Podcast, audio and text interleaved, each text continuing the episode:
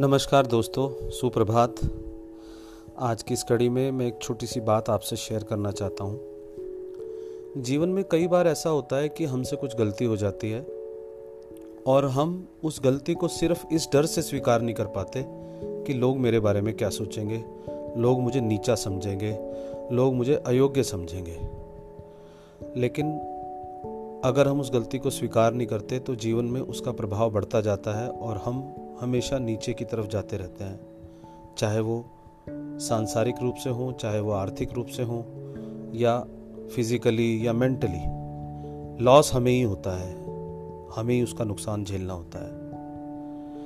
अगर इस जगह पर हम ये ध्यान दें, आप, हम उस गलती को भले ही दुनिया के सामने ना मान सकें, लेकिन अगर हम अपने मन में स्वीकार कर लें तो? मन में तो कोई नहीं देखता कि हमने अपनी गलती को माना या नहीं माना। अगर हम उस गलती को अपने मन के स्तर पर स्वीकार कर लें कि हाँ मुझसे ये गलती हो गई और इसकी वजह से मेरा जीवन गड़बड़ हो रहा है तो जीवन में निश्चित रूप से परिवर्तन की लहर आ जाएगी। हम बदलाव की राह पे चल पड़ेंगे।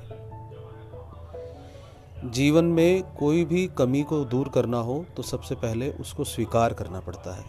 स्वीकार कर ले मन के स्तर पर कि हाँ मुझसे गलती हो गई।